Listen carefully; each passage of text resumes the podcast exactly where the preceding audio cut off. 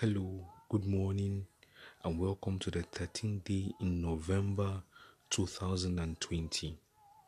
I'm your host and the author of the Golden Apples devotional, Chidibube Nnaike Ukore. Our text today is taken from 1 Samuel 17, verse 43. 1 Samuel 17, verse 43, the English Standard Version. And the Philistines said to David, Am I a dog that you come to me with sticks? Am I a dog that you come to me with sticks? Our topic today says concealed. Our topic today says concealed. You see, we all love Psalm 91, verse 1 that says, He that dwells in the secret place of the Most High shall abide under the shadow of the Almighty. You know, it's a very interesting psalm. He who dwells in the secret place of the Most High shall abide under the shadow of the Almighty. You see, what we don't seem to consider what we don't seem to take into account is that the secret place may be so hidden that men will not see us. Yes, now it's a secret place. So it may be so hidden that men will not see us. The Bible says, God that seeth in secret. So men cannot see in secret. It's only God that sees in secret. So the secret place may be so hidden.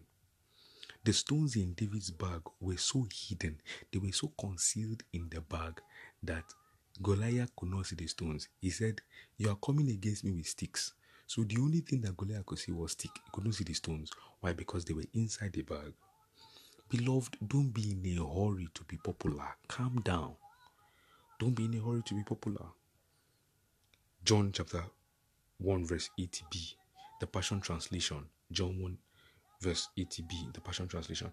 It says, John chose to live in the lonely wilderness until the day came when he was to be displayed publicly to Israel. Don't be in a hurry for public display, public manifestation. The Bible says, God that seeth in secret will reward you in open. You see, without secret labors, you can't have public favors. Secret labors are the secret to public favors. Amen. And I pray for you that the grace to remain concealed is released upon you. The grace to fight against premature manifestation and exposure is released upon you today in the mighty name of Jesus. And I pray for you that your day is blessed.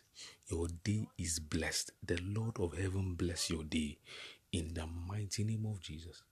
Thank you, authority in heaven. Blessed be your name, O God. For in Jesus' mighty name we've prayed. Amen.